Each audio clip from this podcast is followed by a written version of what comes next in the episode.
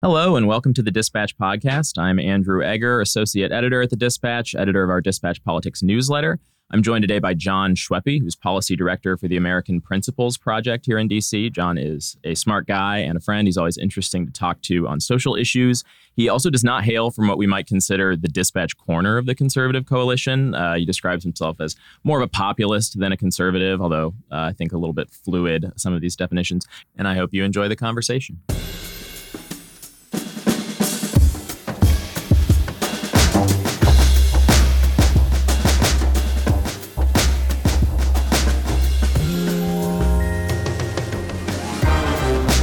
Schweppe, welcome to the Dispatch Podcast. Andrew, thanks so much for having me. Your organization, the American Principles Project, is a socially conservative organization that is primarily concerned, which I think is interesting, not with uh, abortion, uh, but with some of the more recent social issues that have started to motivate Republican voters, uh, issues touching some of the broader and arguably more inscrutable category of wokeness, trans issues, attempts to ban or regulate online porn, stuff like that. So uh, I think it's probably fair to say you're a fellow traveler of the pro life movement, but not actually a card carrying professional member of that movement, which hopefully will facilitate the conversation that I'm hoping to have today, which is uh, essentially just how much trouble is that pro life movement in? So, I guess I just want to start out with that sort of broad strokes question about uh, where the pro life movement finds itself today. Last year in June, you get Dobbs, uh, the the Supreme Court case that ends Roe v. Wade. It's this culmination of decades of judicial effort, real high water mark. Then in November, pro-lifers uh, see America go to the ballot box, and uh, pro-life, the pro-life side loses on the ballot every single place it's directly on the ballot, red states and blue states. And Democrats see this huge boost on the issue nationally. Uh, even in places where it's not directly on the ballot. And meanwhile, at the same time, there's um, data that has started to emerge to suggest that the number of abortions taking place in America has not actually fallen since Dobbs, although some women who want to procure them are obviously having to work harder to do that now that some of these state level restrictions have gone in. So, was the year 2022 on net a positive or a negative for the pro life movement?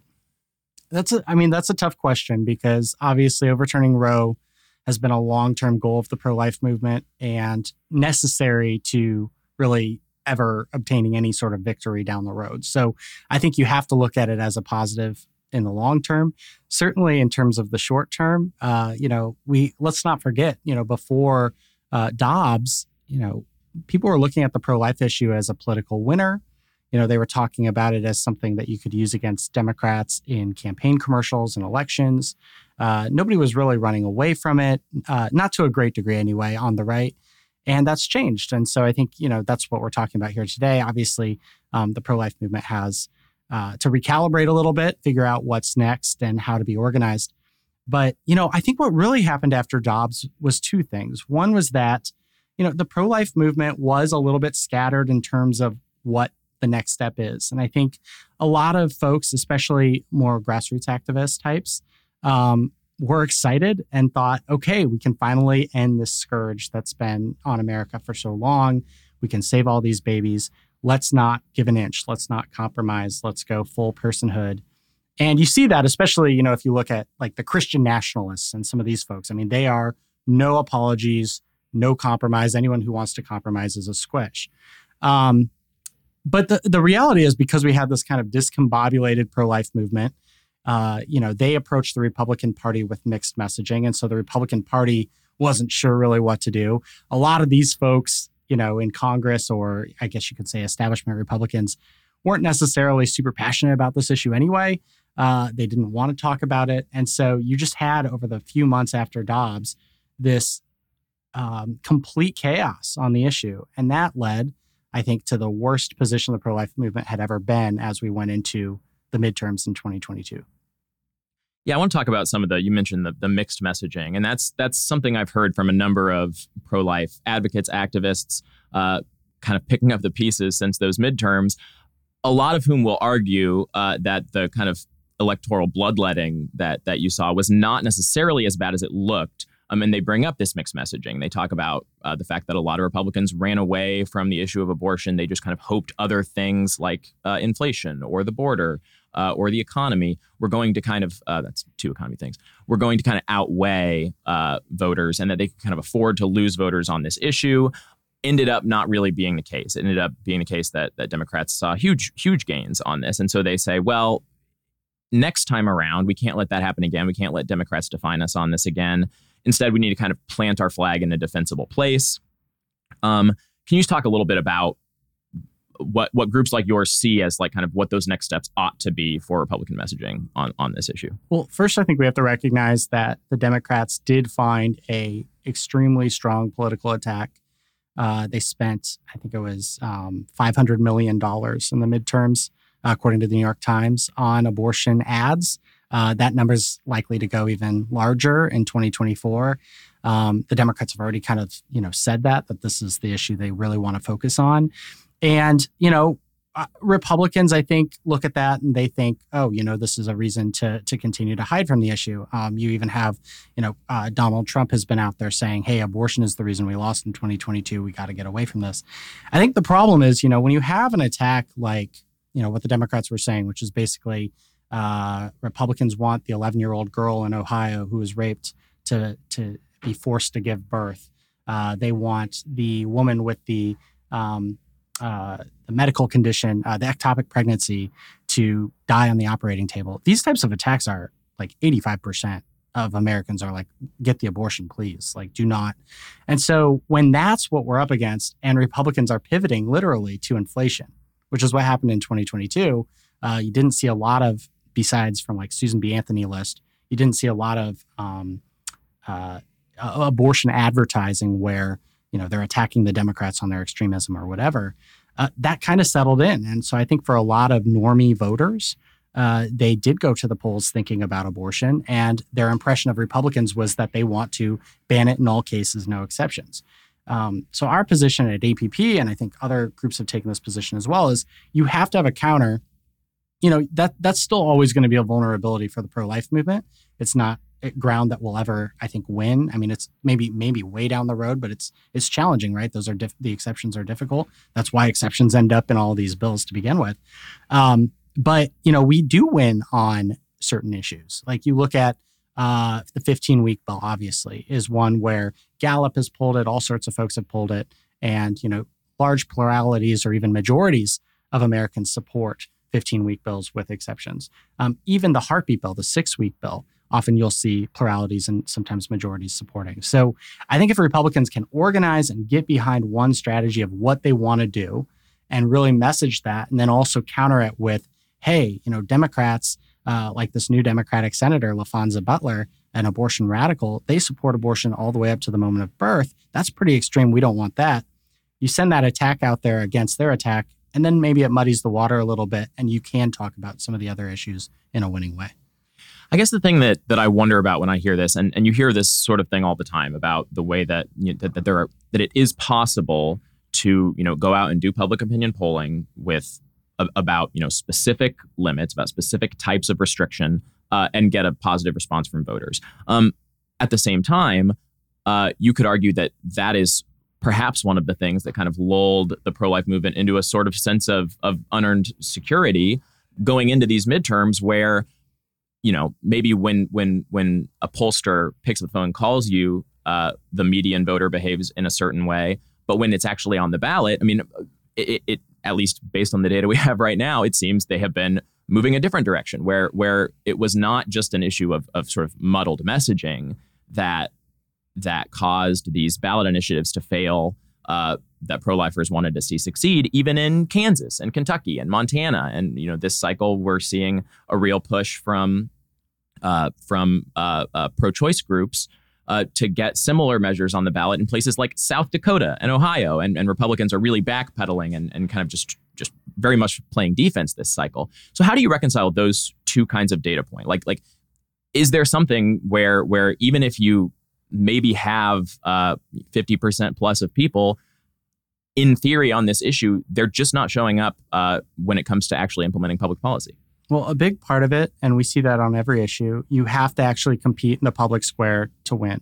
So when Democrats are, you know, the ones who are monopolizing the advertising, you know, world with this issue, of course they're going to start, you know, pulling people to their side. And I think in some of these uh, state referendums, that's actually what we're seeing. We're seeing the pro-life message either be muddied or being outspent or both. Right? And so they're in a they're in a tough situation. Ohio, very similar situation where we had um, you know Amendment One, and and you know a little bit disappointing result earlier. Hopefully November will go better, but again, it's all sorts of muddied messaging. I think we just have to be very clear on what we support, um, and that's where you know ultimately I, I should say this too.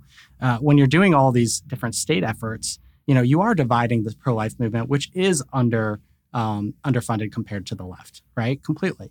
And so then you you know you're in a situation where if you go state by state, the left can kind of divide and conquer. And I think they've been doing that really well on this issue. And so that's why you know I really think it makes a lot of sense to make a federal argument where if we leave it to the states, which some uh, squishy Republican politicians have said, um, you know, I think we're going to lose. And so, just practically speaking, you do something at the federal level, you make this a federal argument.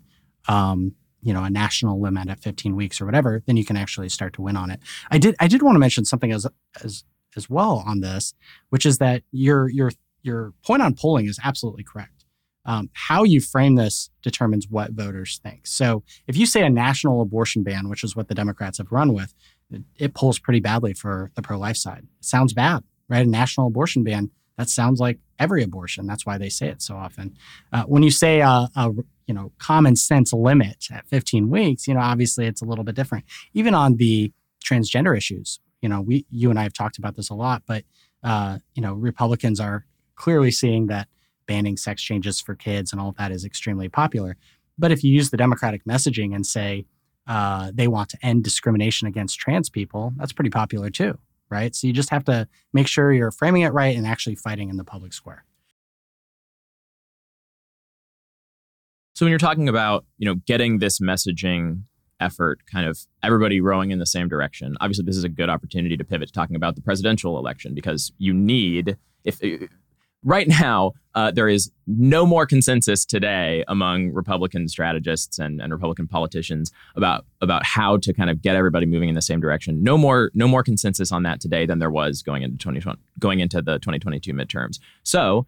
Uh, I know I've talked to plenty of pro life people who say it's so important to have somebody at the top of that ticket who is who is you know essentially whipping the uh, Congress to get behind something like that that's not really what we're seeing out there from a lot of these candidates right now. And I wanted to ask I think you mentioned Donald Trump earlier. He has opted for a different path this time around, uh, where you can essentially argue that he has made the choice uh, that, or made the calculation that pro lifers are essentially a net liability going into 2024.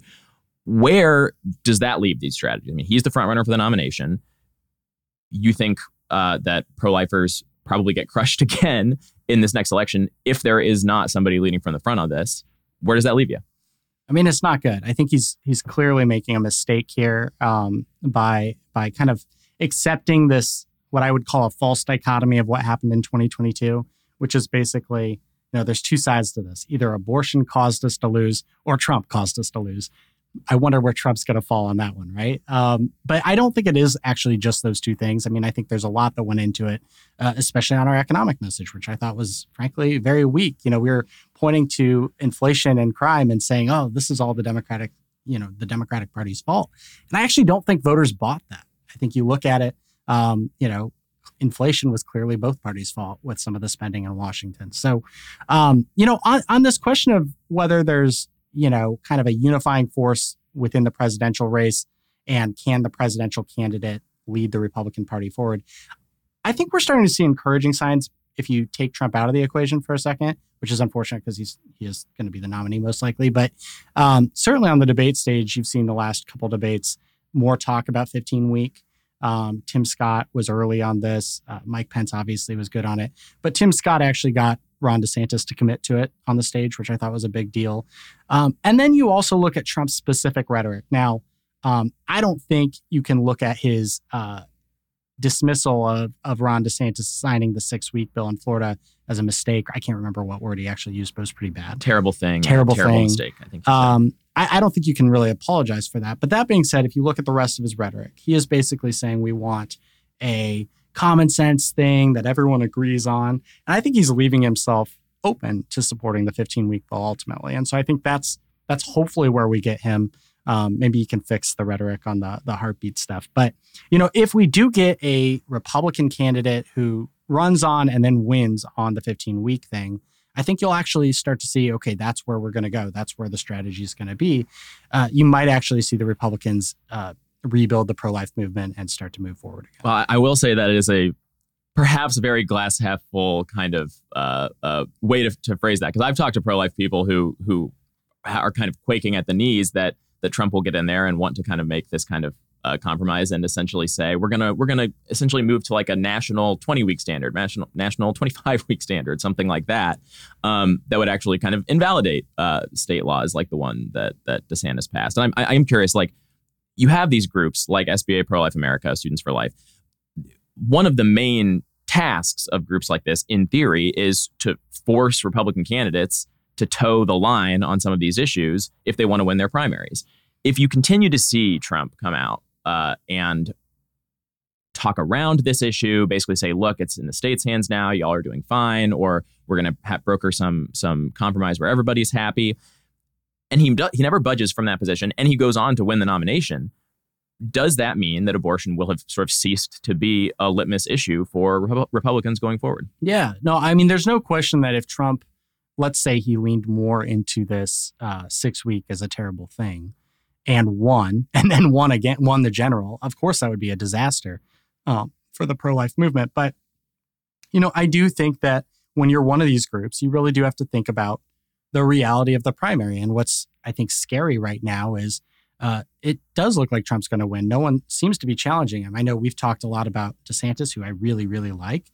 Um, but, you know, it is, if you're looking right now, it, it is kind of nerve wracking to think, oh, you know, what if uh, Trump wins and he embraces this full pro choice position? So I think there's a carrot and stick thing to really consider here if you're a pro life group who's trying to advance pro life policies. Um, certainly, I think for some of these groups to just beat Trump with a stick and try to push him that way, that's probably helpful. Uh, but you know, you look at a group um, that really has a lot of influence uh, and and spends and all of that. You know, I think they, they do have to think about both things and communicating with them and trying to persuade him, right? So there is that angle too, which is uh, how can we convince Donald Trump that this issue is actually a winning issue for him, that it's not a liability. Um, you know, he has the wrong people talking to him on that right now, and um, and I'm afraid that the the mistake that could be made here is he listens to those people. You know, he hides his head in the sand in 2024 on the issue, and then he loses. And again, that's actually, I would almost argue, just as bad because then, you know, once again, abortion will be blamed as the reason for the loss. Mm-hmm, mm-hmm. What, what do you make of some of the trepidation that we have seen, even from some of these other Republican candidates? I mean, you mentioned that DeSantis, during the debate, essentially committed to the 15 week ban. He signed a six week ban in Florida as governor uh, this this uh, past um, was it just this year that he signed that? I can't remember now. Yeah, right. Um, yeah, yeah. But but at the same time, you know, it was kind of interesting to watch him come on the national stage and not talk about that very often and and kind of uh, sort of dance around questions. I mean, he's been running for president a long time, and as you say, he only just kind of now has gotten to that 15 week. Uh, uh, uh, position, and then you can see somebody like Nikki Haley, whose stance has really been like, "Yeah, okay, I'd sign a 15 week ban if it ever landed on my desk." But I think it's a real mistake for us to be talking about. I mean, it goes right to that strategic issue that we've been talking about. She thinks it's why why are we as Republicans kind of stringing ourselves up by you know pinning ourselves in on this on this stuff where where no bill is ever going to get to our desk on this. Why can't we talk about the the more extreme things that Democrats want to do? Why can't we talk about these sort of broader consensus type uh, uh, policies? You know, more support for mothers, more support for uh, pregnancy centers, all these sorts of things. Um, do you think that the field as a whole is is kind of lagging behind where you guys would like to see them on this issue, uh, more so than just you know the former president? Well, yeah. Well, to the Nikki Haley point, I mean, I think the reason is we owe it to the voters and practically need to tell them what we support.